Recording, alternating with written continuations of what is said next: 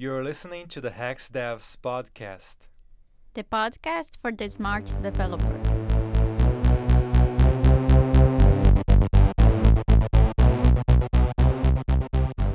Antoine Ponsard, welcome to the show. Thank you. We're very happy to have you here. Thanks for coming. It's my pleasure. Just uh, happy to chat with you guys. So, do you want to talk a little bit about yourself, your background? Sure. Um, so I grew up in France. Um, I spent, um, you know, the first part of my life there around Paris. Moved a little bit around, um, and then I did my undergrad in France as well, um, at a school called École Polytechnique, which had a variety of sciences. And then I realized that I was really interested in computer science, and so that's what I studied. Um, and I was also interested in design at that time. So I moved to Vancouver to do a master's in uh, human computer interaction, HCI, which kind of combines computer science and design. So that's how I'm here. So, what, what exactly did you like about design? Um, is the idea of creating something that people will really like to use? What what was about design that most interested you? Yeah, that's a good question. Uh, I actually discovered design through computer science because I did a class in web programming, and then you know I learned like the simple JavaScript stuff, and I was like, oh, it's really cool. You know, you can just create a, a little web app and people can interact with it. You can have animations, all that stuff, and I was like, huh, that that's something that really attracts me. Um, and I think there's a lot of similarities between user experience design and and programming because in both cases you're you're you're building something, right? You're creating something from scratch. It's just that the the tools are different. hmm Yeah, it's yeah. I asked that because usually, especially with backend developers, let's say, there is this misconception, I guess, that if you want to be a really good programmer or something, you really, oh, you know, I don't care about design at all. I just care about stuff in the back end. Or I don't want to deal with UI at all. I just care about my terminal and everything. But do you think that in the long term of building products for people, which is what we do as programmers, not necessarily if you are just a front end or a back end, do you think that if you believe in that, it's kind of harmful, like at the end for the user? That's a good question. Um, I think it depends on the size of the company. If you're a large enough company, for instance, you know Amazon, I'm sure they can have thousands of developers that are fully back end, and that that's just fine. And and I'm happy that they're doing the work they're doing because then we can Mhm. use that to build products. Uh, but in a small company, I think it's it could be a problem if you have that mentality in a small dev team, um, because then the product you're building will most Mhm. likely be flawed in a way or another. And you're not gonna have any users because your UX is terrible. So, But your code is gonna be so beautiful. yeah, like you have the fastest code, but your UX is terrible. So, right? Yeah, it's a beautiful backend, but with a just a really ugly button. Yeah. um, yeah. So I think it's it's good that different people, you know, have different interests. Mhm. Um, I also think the the flip side is true. We don't want front end engineers to just care about the experience and write ugly code, uh, because then it's gonna be unmaintainable, buggy, all these things. Um, I also think that nowadays with the front end frameworks that we have, like React, this these things bring a lot of complexity, a lot of power, but also a lot of complexity. And so, I think the lines between front end and back end are blurring in that sense. so it's interesting because you like UX and design, but you also have a background in computer science and coding. Do you think it's easier for you to uh, design a good-looking interface with lots of usability, but also be able to code? You know, because I think it's an advantage. You know, like because you're not just oh I'm gonna create this little interface, but you also know about how you're gonna create it, what is possible and what is not possible. So Yeah, I think it's it's a nice perspective to have. Um, but I would say that overall, I think the the mindset that you have when you're designing something versus programming, these two mindsets are very different. Um, and so you you really have to switch from one to the other. As a designer, you, you really need to be creative. Um, whereas as a programmer, at least the way I program is I kind of think about things in advance and try to come up with a good structure, good, you know, hierarchy of components, this kind of stuff. Um, I guess where you're also asking the question on whether it's a valuable skill to have to have like design and programming. Mhm. So the answer to that that I have discovered so far is that a lot of people say that yes, it is very valuable. You know, they told me, "Oh, it's great. You can have this, you know, these these two hats. It's it's very unique." Um, but in practice, I don't think companies care that much. Um, simply because um, the companies that need someone that can do both the coding and the design will be very very small companies right? And and then it's okay if you're like a co-founder but if you're working for them you will just be part of a very small team. And as soon as a company grows to you know like 20 people or so they should have the resources to hire a full-time person in each role. Mhm. um, so in my personal experience, I don't think having the two backgrounds helps immensely. But the part that is useful is that once you've picked your side, then you can communicate much better with the other side because you Mhm. know like what what language they use, what things you're paying Mhm. attention to, things like Mhm. that. Um, Mm. Yeah. Yeah, in in a context of a big company where you have the teams separately, I agree with you. But like for example, if you want to build a little side project or you know other stuff, that's like really really nice, right? Or it's also good. Let's say that you don't want to work just as a programmer anymore. You can also try. You know, I'm gonna take a break of programming. I'm gonna just do the the designing. I think it's good. yeah, definitely and i've you know i've thought of doing i could do my own company my own startup um, if i find a business partner that can handle this side of things then i can create the, the product experience Mhm. um, but right now i'm happy Mhm. with with coding most of the time Mhm. Yeah. So now you are working at Asana, right? Um, can you just give a little bit of introduction about what do you do there? Uh, why did you decide to join the company? Sure. Um, so Asana is uh, technically called a work management software. So it's kind of a new category of, of software, of, of SaaS apps. Um, in the past, you had things that were more like for planning projects, where typically you have one project planner that uses this very complicated tool, right? The idea of, of Asana is that everyone in the company should manage their work together. Um, and so each person has their own account. They have tasks that they complete and and comment and discuss on these tasks. And of course, we also have some some views to help coordinate, so grouping tasks into projects, having you know timelines for completion, all these various um, ways to to get a sense of what everyone is working on in your organization. Um, so it started in San Francisco. It's actually pretty old. It started, I think, ten years ago.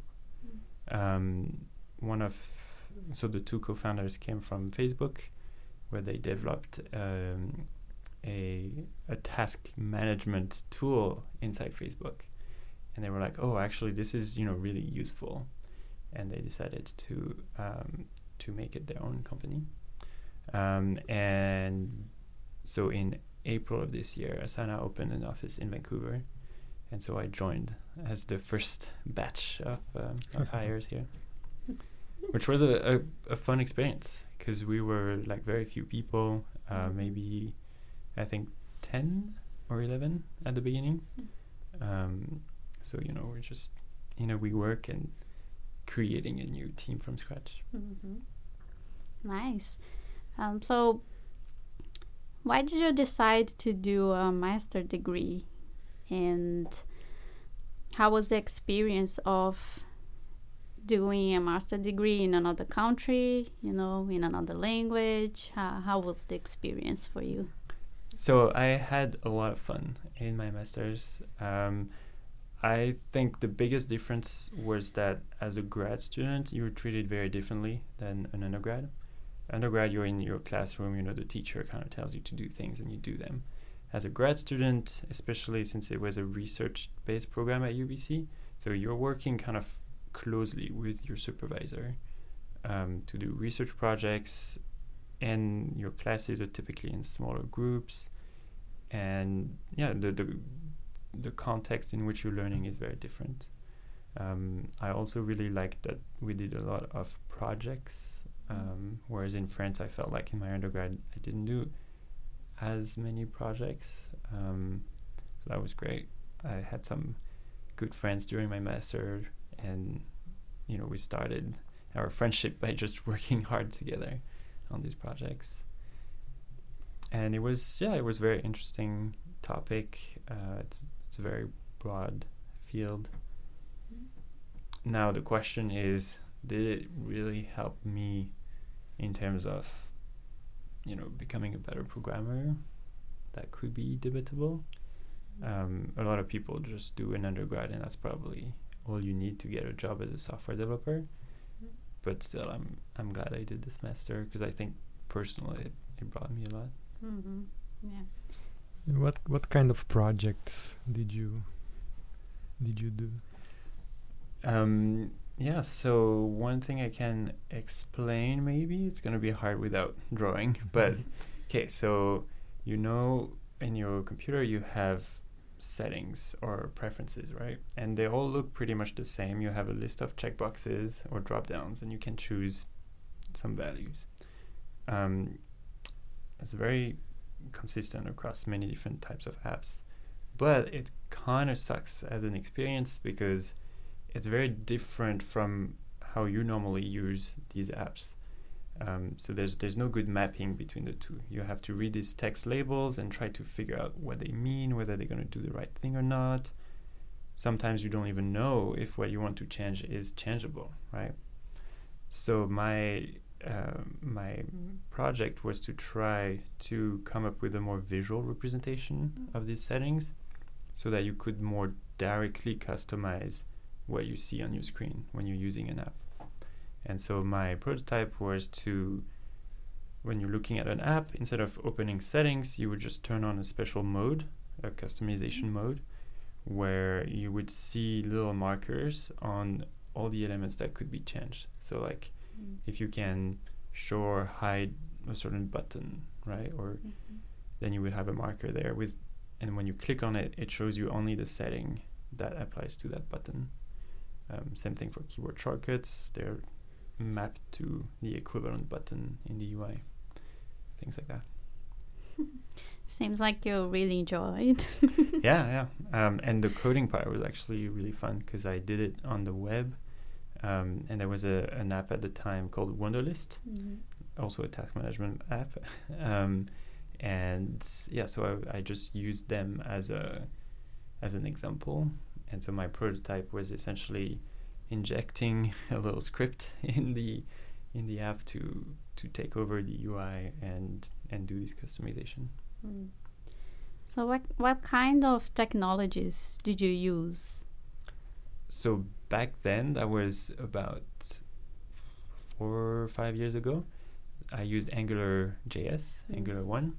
Um, Wunderlist itself was built using Backbone JS, which is even Mm. older. Um, but you know, it works. Mm. Yeah, it's interesting because I think that some people they they are thinking about pursuing a master degree, but then they feel like, oh, you know, it's really outdated. I will not learn a bunch of practical stuff. So in that case, it seems like it was a really practical degree one. Wh- which one was it again? In, in, Uh, so it um, was a master's in computer science with, with- with a specialization in HCI. Mm, right. Um, so, did you move to Vancouver specifically because of that course or It's not? for, for a combination of factors. Um, one of them is I wanted to, you know, travel. I wanted to discover a new place. I wanted to improve my English. So Mm. I had to go to an English speaking country. Um, I thought North America would be a good place just because computer science is so big here. Um, so yeah, I applied to a bunch of places and um, I guess one of the deciding factor was that I got a scholarship at UBC Mm. um, which obviously helps. And also, they flew all the prospective grad students to Vancouver to visit the campus.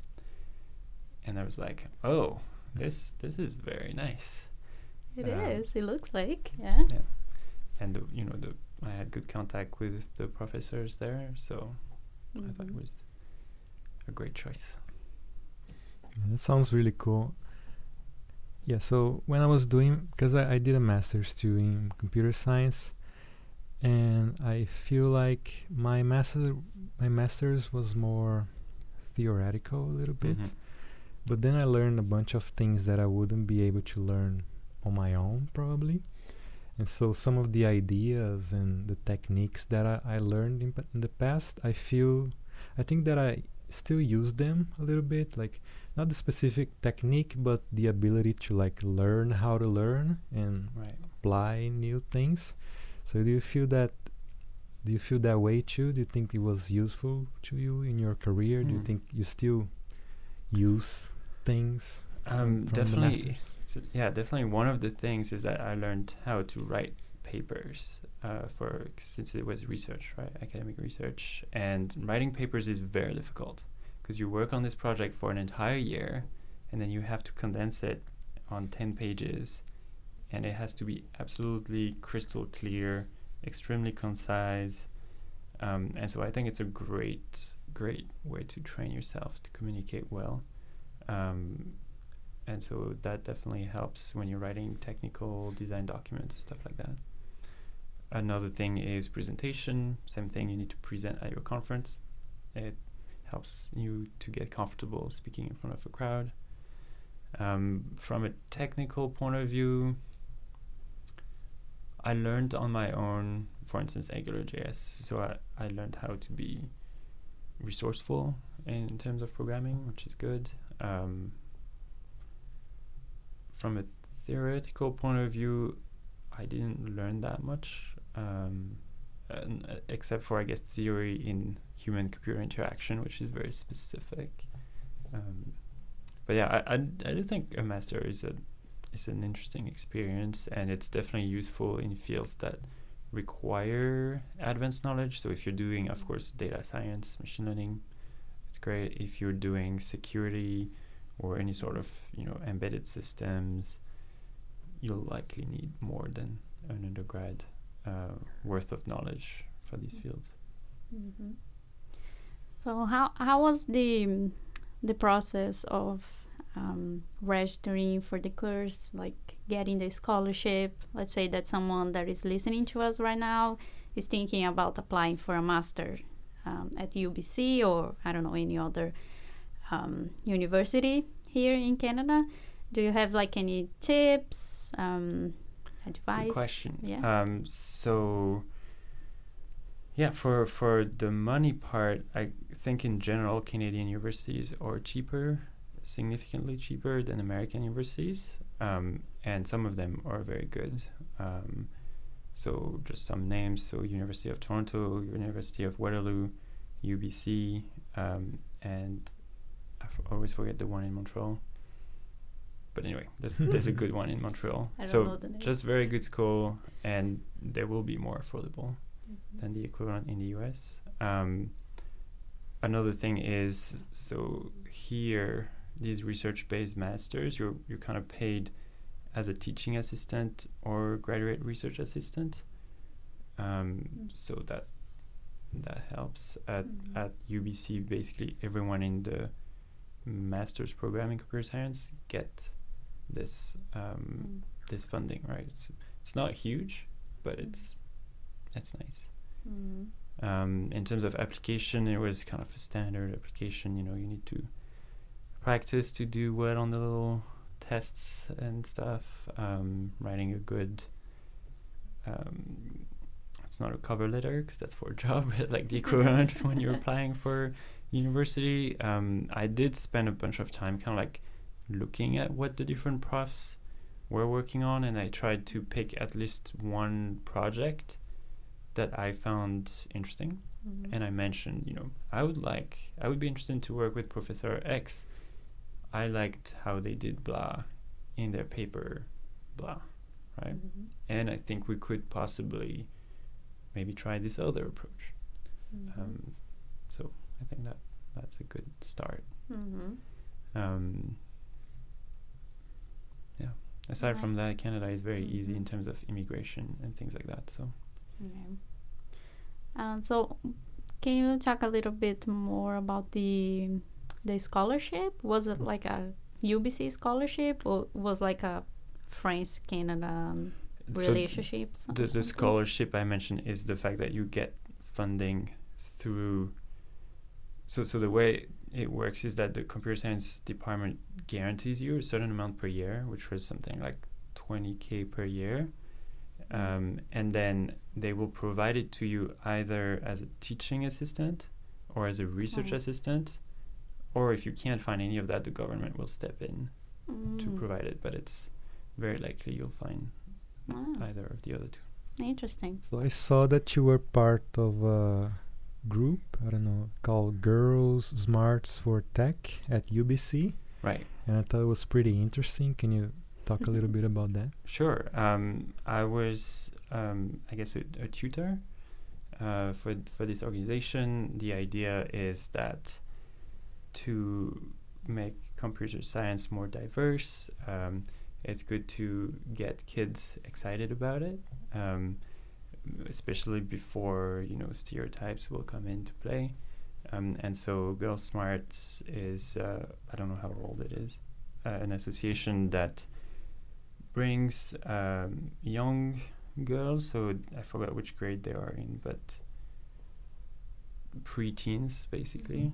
Um, and you have a day on campus at UBC on a Saturday where they go through different uh, workshops through the, the day.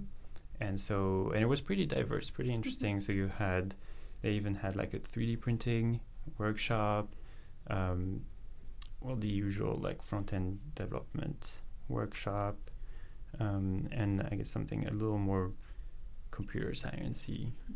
Um, and yeah, the idea is so that they, they get exposed to how fun it can be to program and, and play around.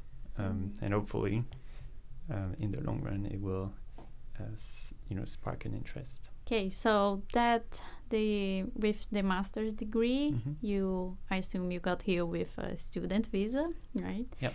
Um, but then, how was the process of migrating from a visa student to a work permit or something? How, Um, so, at least in, in my time, it was very easy. You automatically got a work permit after your study permit as long as you completed your degree. And if you did an undergrad, you got two years work permit. And if you did a, a two year master, you got a three year work permit, which is what I got. And it's an open work permit, so you can work for Mhm. any company. Um, so yeah, it's it's you know great. Um, and after that, it was fairly easy to apply for permanent residency because after a year of work, you have all the points you need basically. Mm, good to know. That's really good. Makes a lot of things easier. Yeah, um, and it's again unlike the United States when after you you do get a work permit after or a work visa, but it's not gonna lead to anything unless a company is willing to sponsor you. Um, so that can be quite difficult. Mm. Nice. I didn't know that. So getting back to your your work at uh, Girls Smarts for Tech, so I- I am really fascinated by this problem of um, tutoring young Mm. people or like mentoring junior developers.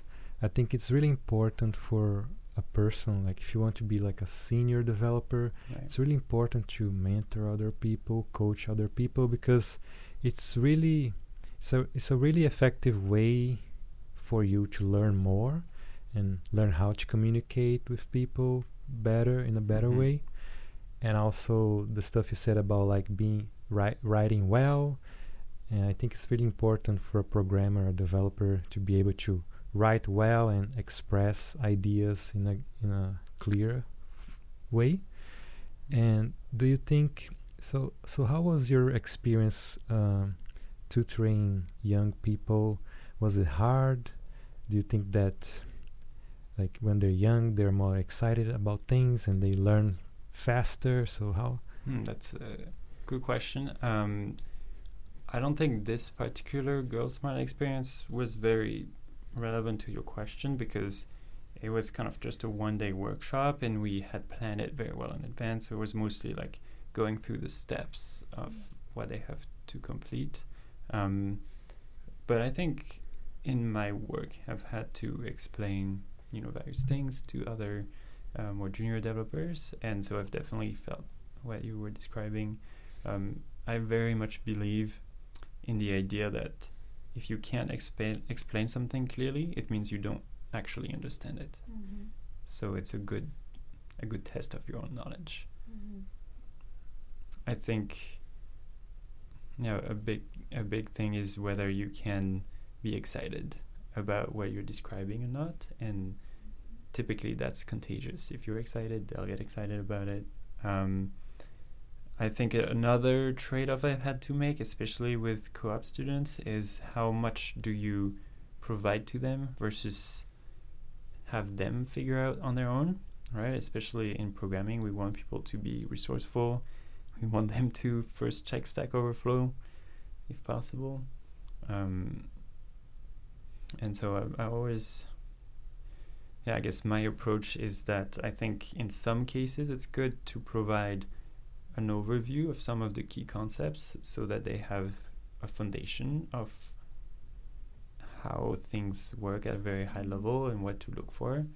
And then i let them struggle a bit on their own trying to sort things out. And then maybe at the code review stage then you can come back give some more detailed feedback um, help them grow. Have you had the chance of mentoring junior, other junior developers in your current work or in your previous work? um, not in my current work because we were all hired at like the the intermediate kind of level um, but in my previous company at Hootsuite we did have um, one co-op in my team and also uh, two junior developers so yeah I think it's I don't know it's probably part of the fun of being a developer is to be able to work with other people and work with more senior people that you can learn from and pass it on um, to more junior people. It's great when you see them achieve something impressive, right? Like Mhm. especially for co-ops, they come out of school, they've learned Mhm. things in a very constrained environment, um, and then suddenly you're like, hey, JavaScript, React, go. Um, and at the end, you know, they they're really talented. Like they could Mhm. contribute just like any other developer to the Mhm. team. Yeah. And it's kind of something that will resonate in the future, right? If you onboard people right, especially in their first years of experience, if you are excited about sharing your knowledge and you're making them feel excited, they will probably do that with, you know, the other juniors as well. So I think that that is something really nice to hear another developer saying that. Right. um, because I feel that at the end, that's beneficial for the community. Like, of course, everyone can go and read the documentations, let's say. but if there is someone that already went through a lot of pain um, with something, and you find someone that says, "Hey, um, so I actually figured out a better way to understand this." So, you know, you're you're making um, life. Yeah, you're making the process uh, easier for everyone, right? That's true. And and it's not just junior people who have to learn, right? Even for for us, when I joined Asana, there was a lot. Even though we're using React and TypeScript that I knew, there's still a, a lot of of particular knowledge that you need to gain. And so this skill of explaining things is useful at any level of your career, I think. Mm-hmm. Um, and so y- yeah, the process at Asana was very thorough. So we have this concept of the coding bootcamp. So you go to bootcamp for two weeks. You're given like a very basic project to to work on, and also a lot of different classes throughout these two weeks that will teach you kind of like the different aspects of our code base. And there's lots of internal tools and systems that you learn about. Um, and so really at the end you get a good sense of how things are working. Um, another thing that I was very impressed by is they actually wrote documentation, um, you know, in, in Markdown files uh, in GitHub. So it's very easy to search and navigate, um, and it really helps when you have someone actually explain with words how things are working, rather than trying to to read, you know, tons and tons of files Mhm. until you can piece it back together. Yeah. And that's actually pretty cool. Like the idea of having a two week boot camp Mm-hmm. so you can on- onboard yourself to the company. That's that's a pretty cool idea. Yeah, it's it happens because um, so in the past it didn't work like that. In the past, you would join a team, and your team would help you kind of get started. Wait, sorry. Was Yeah. that the interview process? Well, or was that the onboarding process? That was the onboarding process. Oh, okay. yeah, got your it. first two weeks. Mhm. Um, my first two weeks at Asana. Mm. Um, Interesting. Yeah. yeah, and so it, it was a way to kind of scale up onboarding because we now hire. I don't know the exact numbers, but but a lot of developers uh, every month, and so you Mhm. you need basically a mini university to uh, to get people started. Um, and I think also Asana is probably at the scale. We I think we just passed 600 p- employees, um, and so I think we're still at the scale where you can have a sense in the eng team of what people are working on and what the whole infrastructure looks like. Mm-hmm. But I'm sure once you pass, you know, c- a thousand, couple thousand people, probably it's the level of complexity is just too big, and Mm-hmm. most people won't be ha- able to have this bird's eye view on Mm-hmm. on the, the tech stack. Mm-hmm. And so, as you said, that Asana is growing up really fast here in Mhm. Vancouver. So, I assume you are hiring for a, a lot of openings. we are, yeah. Um, so we have. I'm not sure exactly what we have on our website right now, but we're definitely hiring for engineers. So if you're Mhm. interested, talk to me. Um, I assume there'll be a way to contact me. But otherwise, if you just Google Antoine Yeah. Ponsard, mm-hmm. people will find me. Um, yeah, and I would highly recommend it as a good place to work. Um, yeah, so uh, there's lots of good things about this company, I guess. One of them for me is that I care about the product Mm-hmm. um, because it's about making people productive, right? And that's something I like. The fact that we use it every day at work, it's nice to see the improvements that your your code is making, right? Um, and in terms of culture, it's very mature, as I would describe it. It's definitely not like you know we're all bros out of college. a lot of people have partners, families, Mhm. um, so it's very it's very nice and genuine um, ambience. Mm-hmm. Cool. Uh, getting back to the the culture, because like when you said, "Oh, we have lots of documentation, we have Mhm. a nice onboarding process," but like someone has to go there and write the documentation. That's. Someone has to figure out a way to onboard people, and I think when the culture is a good culture, it kind of influences people, so they do things better. So they do Mhm. things properly and they are also nice to each other. So, do you think that the culture kind of influences your work a little bit? Yeah, definitely. Um, I think Asana has been very careful about its own culture. It's it's very like reflective. Um, I guess I could come back to that, but in for the specific case of documentation, um, I think so. One thing that helps is that we have this concept of of of sprint days. So for every two week sprint, you'll have one day that engineers can spend on other work um, so it's work that's useful for the company, but not kind of directly something that, Mhm. for instance, a product manager is asking you to do. So people typically, you know, improve our tools, improve documentations, Mhm. fix like little bugs here and there that are not prioritized otherwise. You know, refactor something that was ugly in the code, but Mhm. you couldn't have the bandwidth to to do. Um, and so I think it provides, you know, the, a little bit of breathing room um, to make things just much better overall. Mhm. Um, and on the question of whether the culture helps that, I don't know. We have a principle that says, you know, f- fix problems even if it if they're not yours, um, and people largely follow it. Mhm. Yeah, and I, I do think overall people are very, um, as I said, they're they're nice. So you wouldn't want someone else to hit the same problem as you, or to to be annoyed because you wrote something that's that's Mhm. just not working great. Um, so that definitely helps. Mhm. And did you know about?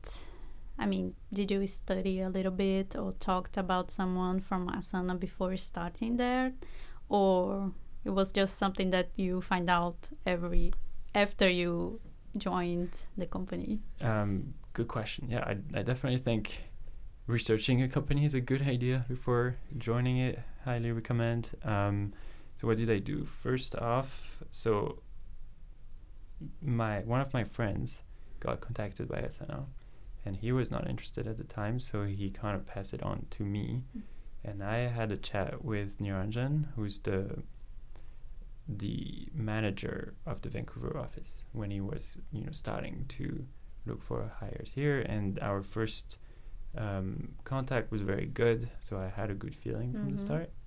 Um, and then I went through the process and I looked for things like Glassdoor. Glassdoor has very good ratings. I think it's Mhm. maybe 4.8 out of 5 which is really impressive um, I found through some network someone who already works at Asana, and I had like a quick chat with them just to check that you know it's it's not fake reviews on Glassdoor and people are actually happy to be there.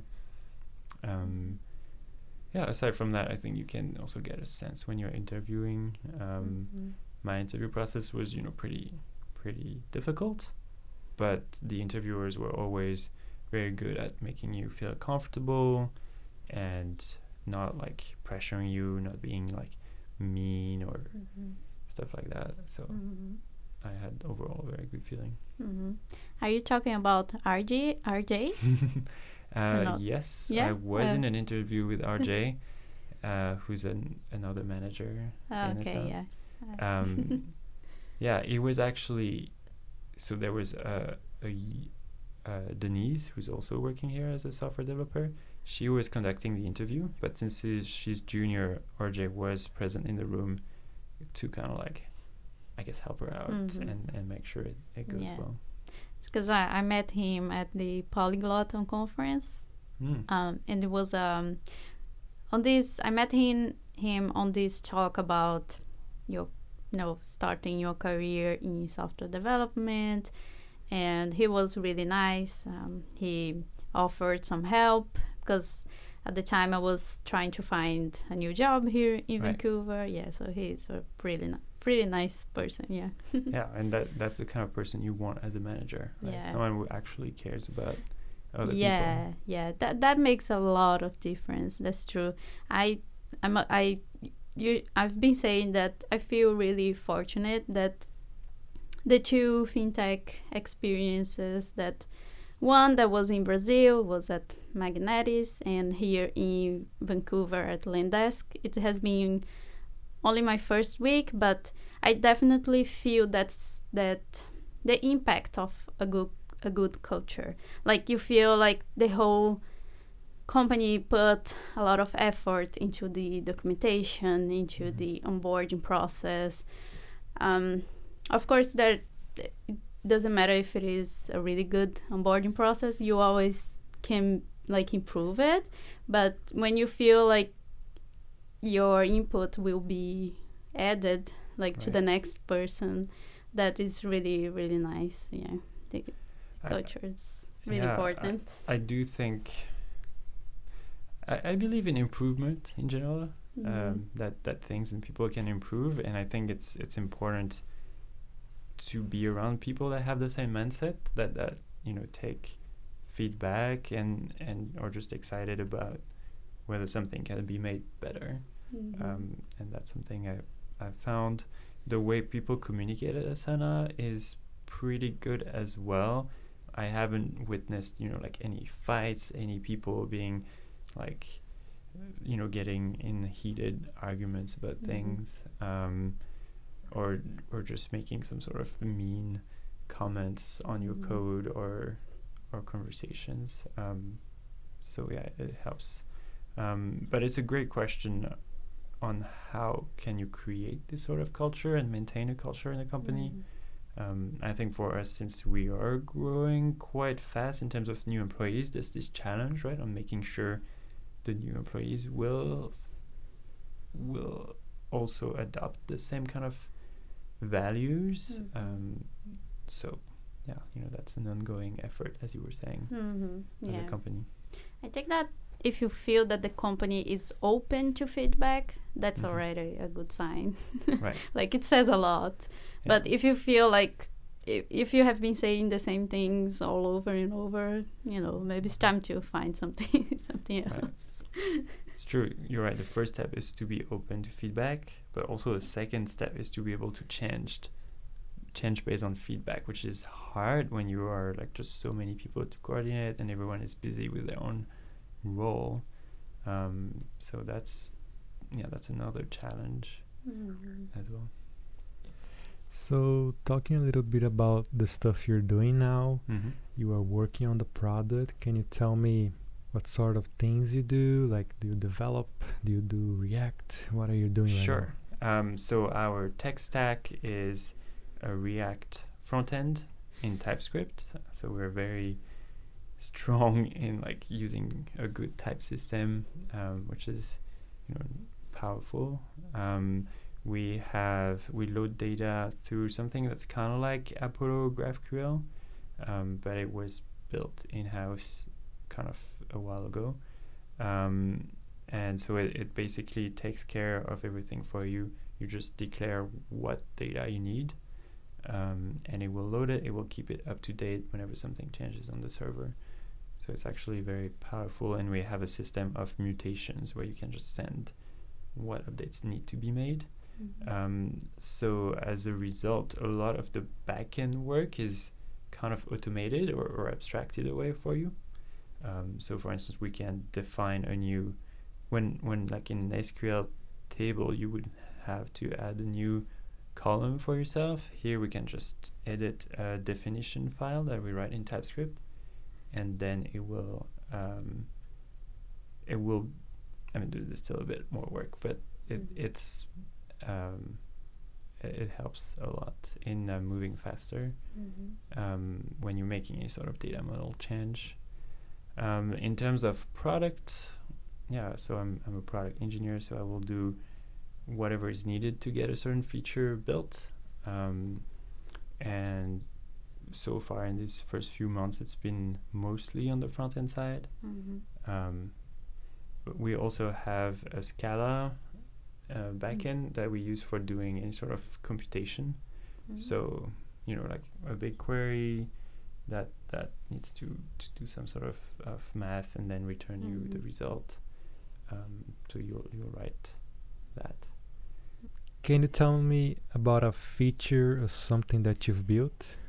and you thought, oh, hey, this is cool. So I'm proud of this. Can you Right. give some details? So I've been there for only five months, and the biggest project that I've worked on is not released quite yet. It's gonna be released in a month. So in a month you'll see. It's gonna be Nice. It's gonna be cool. Um, my onboarding project after the bootcamp, my onboarding project was a conversion. So we had an old framework called Luna One that was also built in house. Uh, that was not React, not not TypeScript. It was before even React came out, and they had basically their own um, framework for doing uh, front end apps. And you know it was cool at the time, but since then, you know we've we've seen opportunities for improvement, and and React brings a lot of benefits. So there's a, a big push right now to get all this old code out by I think the end of the year. Um, and so as a new hire, it was a good onboarding, I guess, practice project uh, that's still being useful for the company Mm-hmm. um, to do that. And so I converted the, yeah, basically the the the dialogue where you can change your name, profile picture, like about me, this sort of stuff. Mm-hmm.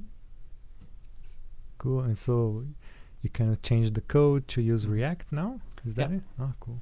and the new data loading system. Um, and it was, you know, it was fairly straightforward, but I think it's a good way to just practice, making sure you've learned everything. Um, there was a little, like, we have a little toggle that can let you set when you're on vacation and for how long. And it was surprisingly tricky to figure out all the different cases. Like, what if they say they start their vacation, you know, before, or like the what if the end date is before the start date? What if the end date is before today? And all these kind of little details. Mhm. Um, but anyway, after that, I moved on to, you know, we now have like a team fully formed and we're working on our own big project, which is cool. Th- The idea is that the Vancouver team is a fully formed product team. So we have, um, you know, two PMs, designers, UX researcher, data scientists, um, so that everyone can work Mhm. together. Mm-hmm. Um, and that definitely helps in terms of communication and Mhm. getting things smoothly out of the door. It looks like the Asana team. Yeah. They build their own tool. So you, you told me that oh we have this this tool that was used for the front end instead of React, and then there's another one on the back end that kind of write helps with writing data access Right. queries and stuff like that. Uh, can you can you give me more details about that? Like, do you have like a uh, infrastructure engineering team that works on that kind of stuff? Um, yeah, and the reason why uh, these tools were built um, is that I I think since the company started 10 years ago, a lot of the things we're familiar with today were not really there yet. Like Node, NPM just was just getting started. Um, and at the same time, Asana, as an engineering organization, was always very forward looking. Um, so, one of our big engineering goals is to have everything be reactive to changes. Um, so you know, if someone changes some some value on their own browser, it should immediately reflect on your own. And nowadays, with tools like Firebase and React, it just almost kind of magically works. But ten years ago, it was it was hard to do, and so they definitely had to build a lot of infrastructure around that. Um, and same thing for our GraphQL like uh, data loading mechanism. It was developed before GraphQL was developed and released.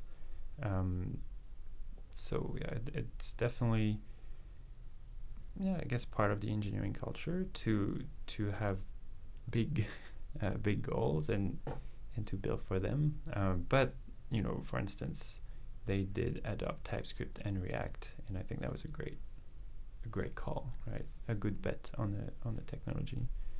Um, and we do have various teams. We have one that's very infrastructure oriented, and we have one that takes care of the client side, so the data loading framework. We have one that's more organizing the DB side of things on the back end. Mm-hmm. Um, yeah, and the goal, their goal is to make the product teams as effective as possible. Mm-hmm. Mm, that sounds really cool. And do you have some autonomy to work on those things? Like you said, you have a day every every sprint to work on something that you think it's important. Do you have lots of autonomy there? Yes. So for the way you use this one day, it's as far as I know, it's entirely up to you. Um, but of course, you're encouraged to do something that you know is going to be useful at the end of the day. Um, so the way it works is that we have basically people are are responsible for certain areas. We call them AORs, um, areas of responsibility, and so someone is the AOR for data loading, and and then th- there might be some sub AORs for like more fine grained details, and so these people just make sure you know there's no bugs and things like that, but they can also ask for help. They're like, oh, I would like to build this. I don't have the time to do it, and so then maybe a new engineer like myself could say, oh, I'm, you know, I'm interested in in learning a bit more about this aspect, right? Database management, and you can work on it. Mm-hmm. Um, aside from that, you can also pick. Uh, we have some a list of like bugs or like little improvements to make here and there that just haven't been prioritized that you can pick from.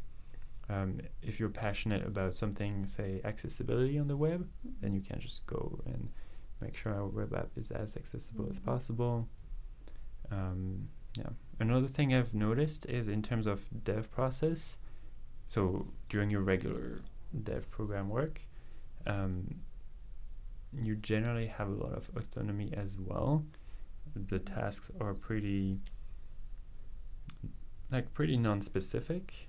and well, so so the the goal of the task is clear, but the way to get there is up to you Mm-hmm. um, and so you'll you know you can figure your way out you can ask for help um, but it's up to you which i found um, pleasant to work with right? That's so much better when you have some autonomy to make your own decisions and if you see something that you think could be improved, you have some autonomy to fix it, make it better. So yeah, it's very pleasant to be able to do right. But you also i agree with autonomy but you also need the checks and balances to make sure someone doesn't do something and maybe doesn't realize some negative impacts that it might have. And so that's why we have these aor people who are going to review your code and make sure it, it makes sense. Uh, we have like a little we have a file in each folder of the code base. And so whenever you make a change to to this folder, it's gonna automatically add these people to the code review, Mm-hmm.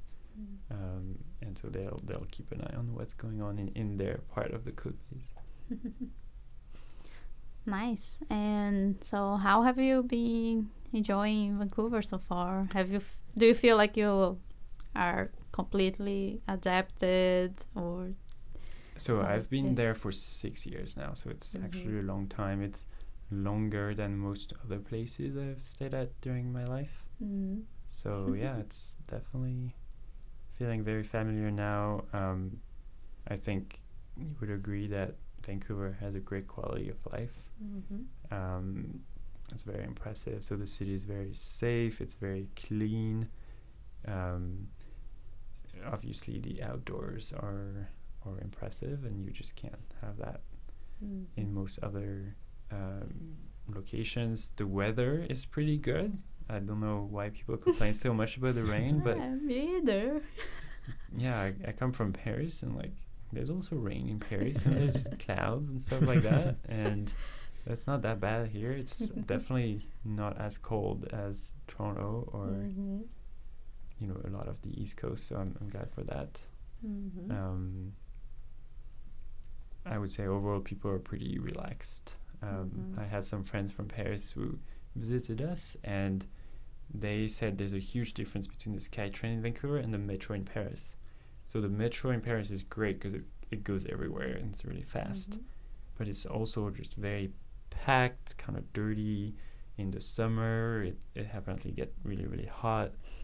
And in contrast to that, the SkyTrain is like it's a pretty modern system, right? It it Mhm. runs on time.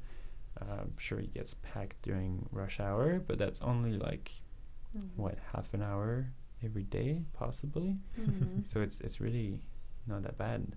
Yeah. Coming from São Paulo, we definitely agree with that. Yeah, it's true. How is the public transit in Sao Paulo? It's terrible. yeah. yeah, it's very bad. Like Vancouver is the paradise for at least for public transport is just great. It's awesome. So I want to ask you about the stuff, maybe the future. Like, is there something that you're learning or that you want to learn about, like software development or anything that you want to share? Something that you're excited about? Great question. Um, I'm always curious to see what the latest release of React will have, because it it's great to see how thoughtful the React team is at, at improving uh, this platform. I'm personally hoping for React to continue being, um, you know, kind of a, a like a big unifying framework that Mm. many many people can use. Uh, and for the same reason, I hope that React Native is gonna be great. I'm waiting for the 1.0 release of React Native because I would love to be able to code on mobile um, more easily. Um, and from a personal point of view, I'm at the point that I'm also interested in, you know, how do we build things together as a team, right? How do you tackle bigger projects and especially working in a large code base, right? How do you balance, you know, improving tech debt and, you know, building features fast and all these sort of, of questions. So Mhm. that's something I'm gonna be learning in the in the following years. React started out as a library for views, right? Mhm. And now it's becoming larger and larger. So you have more tools on your belt. So you Mhm. have like the React hooks, and you have Apollo GraphQL and Redux. So I don't I don't know if people still use Redux or not, but do you think that um, the React ecosystem is gonna become like like a it's gonna become the main ecosystem to be in. So if you wanna build uh, f- any type of front end or even some back end stuff, Mhm. are you gonna build with React and other tools related to React? I think you're you're very right to call it an ecosystem because Mhm. it's it's not just React. Um, I read somewhere that part of the the success of React was maybe because it didn't try to solve too many problems at once. Uh, it was very much you know the view part, Mhm. um, and as a result, we've had innovations coming from other places like Redux and like Apollo, although GraphQL was created by Facebook. Um, so I think that's probably a good. That's a good thing. It, it brings strength to it, and the React team is able to incorporate some of these improvements. Um, whether there's any future for it on the back end, I have no clue. I don't see how right now, but who knows? Um, I just think overall, like, you know, there there was this golden age of jQuery where, in a way, everyone was using jQuery and all the plugins were built for jQuery, and it just worked, right? Um, and so if React can provide the same sort of paradigm, then that's great. Um, if a new framework comes out that is so good that people are switching away from React to get to this new framework, that then I guess I'll be happy with that as well because it means something really like cool and really much better will have emerged. But in the meantime, I'm happy to yeah to stick with React. Mhm. Cool. Not to say that the other frameworks are bad. Like I- I've used Vue, I've used Angular, Mhm. but fuck there. Great. So I'm gonna share Antoine uh, LinkedIn in the description notes if you want to talk more about front end, React, or masters, Yeah, master's absolutely. degree, or about joining Asana. Feel free to talk to him. Yep. And we we always go to the React meetup in Vancouver. So Yeah. if you wanna meet us, just go to the React meetup. Thank you so much for sharing all of that with us. It was a really good conversation, and yeah, Same. A pleasure. My first podcast. yeah, welcome. Thanks. Thank you so much for joining us today, Antoine.